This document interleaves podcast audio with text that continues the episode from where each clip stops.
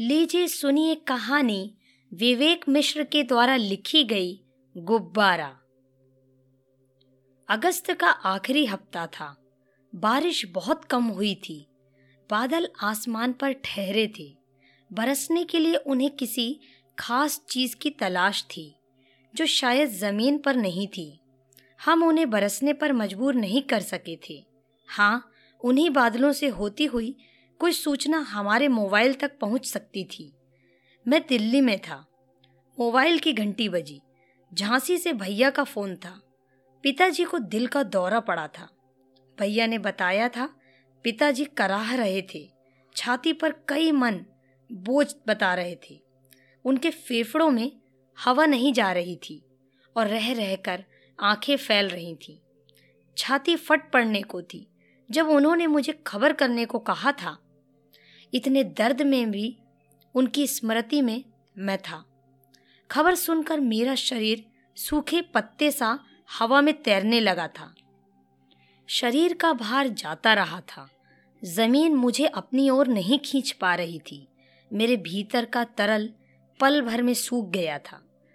पिताजी की गर्म लाल हथेलियाँ स्मृति से निकलकर मुझे पकड़ने को बढ़ीं पर मुझे ना छू सकें। मेरे फेफड़ों में भी हवा नहीं घुस पा रही थी।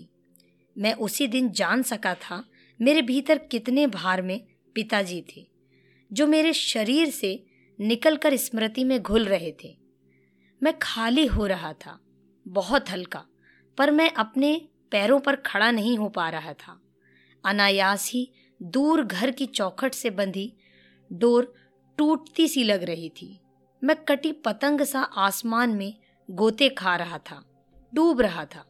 पिताजी डोर समेटकर जा रहे थे। मुश्किल से खींची सांसों में सफ़ेद बाँहदार बनियान से उठती पिताजी के पसीने की गंध घुल रही थी। कभी पत्थर के कोयले की अंगीठी पर लोहे की कढ़ाई में पकता कटहल महकने लगता था। पिताजी कटहल बहुत अच्छा बनाते थे। वे कभी तादान पर रखा तबला उतार कर झाड़ते और बजाने लगते। कभी बांसुरी बजाते, कभी ऑफिस से लाया हुआ काम लालटेन की रोशनी में करने लगते। कभी किसी पेपर के पीछे वाल पेन से राम का स्केच बना देते। रामायण के राम बिल्कुल सजीव। कभी छत पर बैठे गमलों की गुड़ाई करते घंटों। पता नहीं वे पौधों के बहुत करीब थे या ऐसा सिर्फ लोगों से दूर रहने के लिए करते, पर हर समय अपने में डूबे रहे, बाहर की दुनिया से कटे पिताजी। पिताजी नास्तिक नहीं थे पर पूरे आस्तिक भी नहीं थे। गांधी जी की कई बातें बताते थे पर कांग्रेसी नहीं थे। हिंदू उत्थान की बातें करते पर जनसंघी नहीं थे। दुर्गा पूजा में शामिल होते थे पर प्याज और अंडे खा लिया करते थे। समाज के सभी वर्गों में समानता को बढ़ावा देते। किसी भी गरीब की मदद को तैयार रहते पर कम्युनिस्ट लोगों से चिढ़ते थे। ब्राह्मणों में जन्म लेकर भी चतुर, चालाक और पैने नहीं थे पिताजी। सदा ब्राह्मण विमर्श से दूर अपनी रिक्ता में मुस्कुराते। अपनी सत्तासी साल की माँ की मौत पर फूट फूट कर रोने वाले एक भावुक इंसान, इस घनघोर सदी में बहुत मिसफिट पर अपने में मस्त। असहनीय पीड़ा झेलते नर्सिंग होम पहुँचे। पिताजी के मन में क्या हो रहा होगा? ज़रूर उनके मन में माँ रही होंगी, या फिर दफ्तर जाते समय साथ ले जाने वाला चमड़े का चैन लगा थैला जिसे वह हमेशा अपने पास रखते थे, जिसमें रखी डायरी में कभी कभी कुछ लिख लिया करते थे। हो सकता है उन्हें अपने पिताजी की याद आई हो जो उनके बचपन में ही दिल का दौरा पड़ने से गुजर गए थे। उनकी मौत महोवा में हुई थी। सन पचास में उन्होंने रेलवे अस्पताल में दम तोड़ा था। उससे पहले पिताजी की तरह उन्हें भी कभी दिल का दौरा नहीं पड़ा था। आज भी बुंदेलखंड की राजधानी बनने का सपना संजोने वाले, पर्यटन की दृष्टि से महत्वपूर्ण ऐतिहासिक शहर झांसी में एंजियोग्राफी, एनजियोप्लास्टी और हार्ट सर्जरी के लिए कोई जगह नहीं थी। शहर के हर मोड़ पर, हर चौराहे पर नर्सिंग होम कुकुरमुत्तों की तरह उग आए थे, पर उनमें बैठे डॉक्टर, नर्सें और स्टाफ किसी की जान बचाने को तत्पर स्वास्थ्य कर्मचारी कम और मुसीबत में फंसे किसी मरीज और उसके परिवार को हलाल करने की फिराक में बैठे कसाई ज़्यादा लगते थे। मैं रात ट्रेन से उतरकर सीधा थ्री व्हीलर में बैठकर नर्सिंग होम की ओर चल पड़ा। दिल्ली से झांसी छः घंटे का सफ़र बहुत बेचैनी से कटा था। अब जबकि मैं झांसी पहुंच चुका था और थ्री व्हीलर पैनी चुभने वाली आवाज़ के साथ मुझे स्टेशन से इलाहाबाद बैंक होता हुआ कानपुर रोड पर बने डॉक्टर मिश्रा के नर्सिंग होम की ओर ले जा रहा था। मैं वहां पहुंचना नहीं चाहता था। इसी बीच कई बार मैंने उनका हाल फ़ोन पर पूछा था। उनकी स्थिति गंभीर थी, अभी कुछ कहा नहीं जा सकता था। जो प्राथमिक उपचार संभव था दे दिया गया था। मैं उन्हें दर्द में असहाय तड़पता हुआ देखना नहीं चाहता था। मेजर हार्ट अटैक था। मैं नर्सिंग होम पहुंचकर अपने को संयत करता हुआ आईसीयू की ओर बढ़ रहा था। आईसीयू के दरवाजे पर पहुंचकर मैं ठिठक गया था। अब उनके और मेरे बीच में एक शीशे का दरवाज़ा था, जिसके खुलते ही उस बच्चे के मन की वह दीवार ढह जाने वाली थी जो पिताजी की लाल हथेलियों से बनी थी, जिसे तोड़कर कोई उस निश्चिंत सोते बच्चे को सपनों में ही डरा नहीं सकता था। वह हथेलियां बहुत मजबूत थीं, उनकी उंगलियों में दिशा थी और मेरे मन के किसी कोने में पिताजी के अजेय होने का बचकाना विश्वास। आईसीयू के बाहर बेंच पर माँ बैठी थी। वह सुबह ग्यारह बजे पिताजी की छाती मलती हुई बदहवास भैया के साथ नर्सिंग होम में दाखिल हुई थी। अब अंधेरा हो गया था। कॉरिडोर में लटके पीले बल्ब अंधेरे से लड़ रहे थे। इन्हीं आठ नौ घंटों में माँ कई साल बूढ़ी हो गई थी। आंखें किसी गहरे कुएं में डूबी थीं। मुझे देखकर उनके होंठ कुछ कहने को हिले तो थे, पर शब्द गले में घूंट गए थे। होंठों से एक फुसफुसाहट के साथ हवा निकली थी, जिससे दर्द निकलकर पीले बल्बों की रोशनी के साथ कॉरिडोर में तैरने लगा था। अगस्त की नमी हवा में घुलकर दुख को और भारी कह रही थी। मैं कुछ कहना चाहता था, उन्हें ढाढ़स बंधाना चाहता था, पर मैं उनके गले लगकर फफक कर रो पड़ा था। कमरे में खामोशी थी। पंखे की सरसराहट खामोशी में धीरे धीरे मिल रही थी।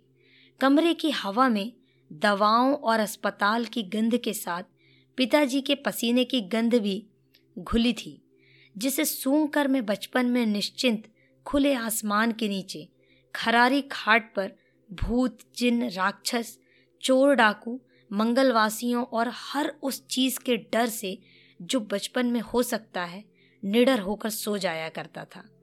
उनकी हाथ की नसों में नीडल्स धसी हुई थी, जिनसे बूंद बूंद द्रव उनके शरीर में जा रहा था। अगले सत्तर घंटे कुछ नहीं कहा जा सकता था। हिलना डुलना, खाना पीना, बोलना सब बंद। दिल की हर धड़कन एक बीप के साथ ईसीजी मॉनिटर पर उछल रही थी। हर उछाल में धड़कते रहने की एक घायल कोशिश थी। हर एक बीप में एक कमज़ोर याचना थी, प्राणों की याचना। मुंह पर ऑक्सीजन लगी थी, फिर भी कठिनाई से सांस जा रही थी।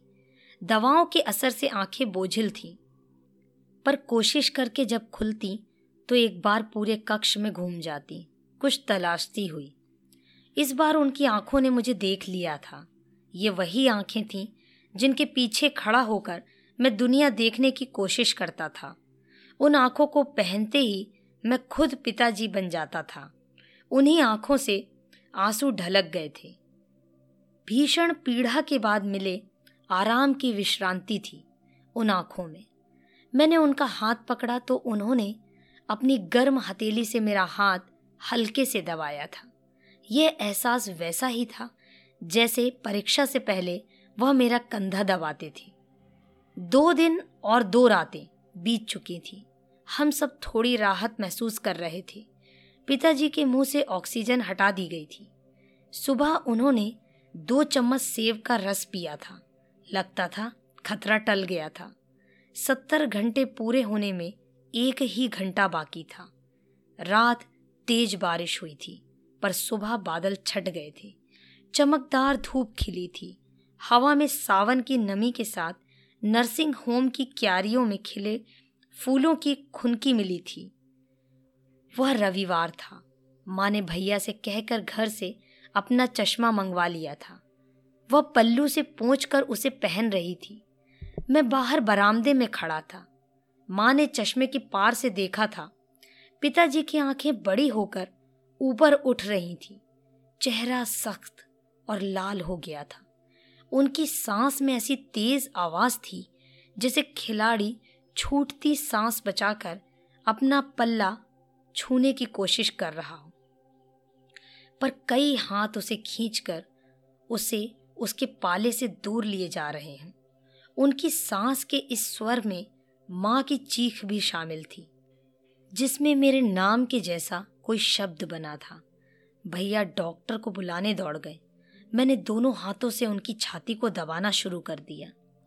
पिताजी ने फिर जोर से सांस ली। उन्होंने पूरा जोर लगाया वापस अपने पाले में आने के लिए, पर उनकी कोशिश कमज़ोर थी। उन्हें कई हाथ अनजाने में खींच रहे थे। डॉक्टर आ गया था। उसने मुझे धकेल कर पिताजी की छाती को दोनों हाथों से दबाया। मुझे उनके मुंह में सांस देने को कहा। मैंने अपने मुंह से अपनी सांस उनके मुंह में छोड़ी। डॉक्टर ने छाती दबाई।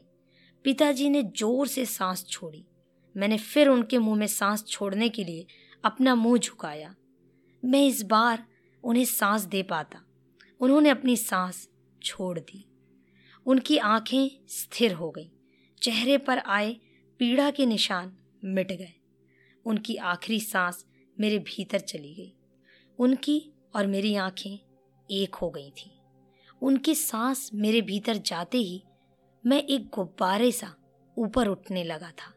पिताजी पलंग पर लेटे एक टक मुझे देख रहे थे।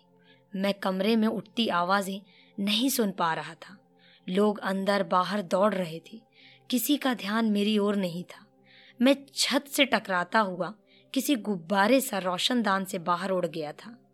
मेरे चेहरे ने पिताजी की आंखें पहन ली थी। अब मुझ में पिताजी रहने लगे थे। अब मुझे किसी से शिकायत नहीं थी। मैं घंटों गमले की गुड़ाई करने लगा था। सबसे कटा, अकेला। दोस्तों, आप सुन रहे थे विवेक मिश्र जी के द्वारा लिखी गई कहानी गुब्बारा। ऐसे ही सुनते रहें नई नई कहानियों को। दोस्तों, यदि आप इस पॉडकास्ट को पहली बार सुन रहे हैं तो मैं आपसे कहना चाहती हूँ आप इसे फॉलो करें ताकि नई नई कहानियाँ आप तक सबसे पहले पहुँच सकें। सुनते रहें कहानी मोनिका की जुबानी।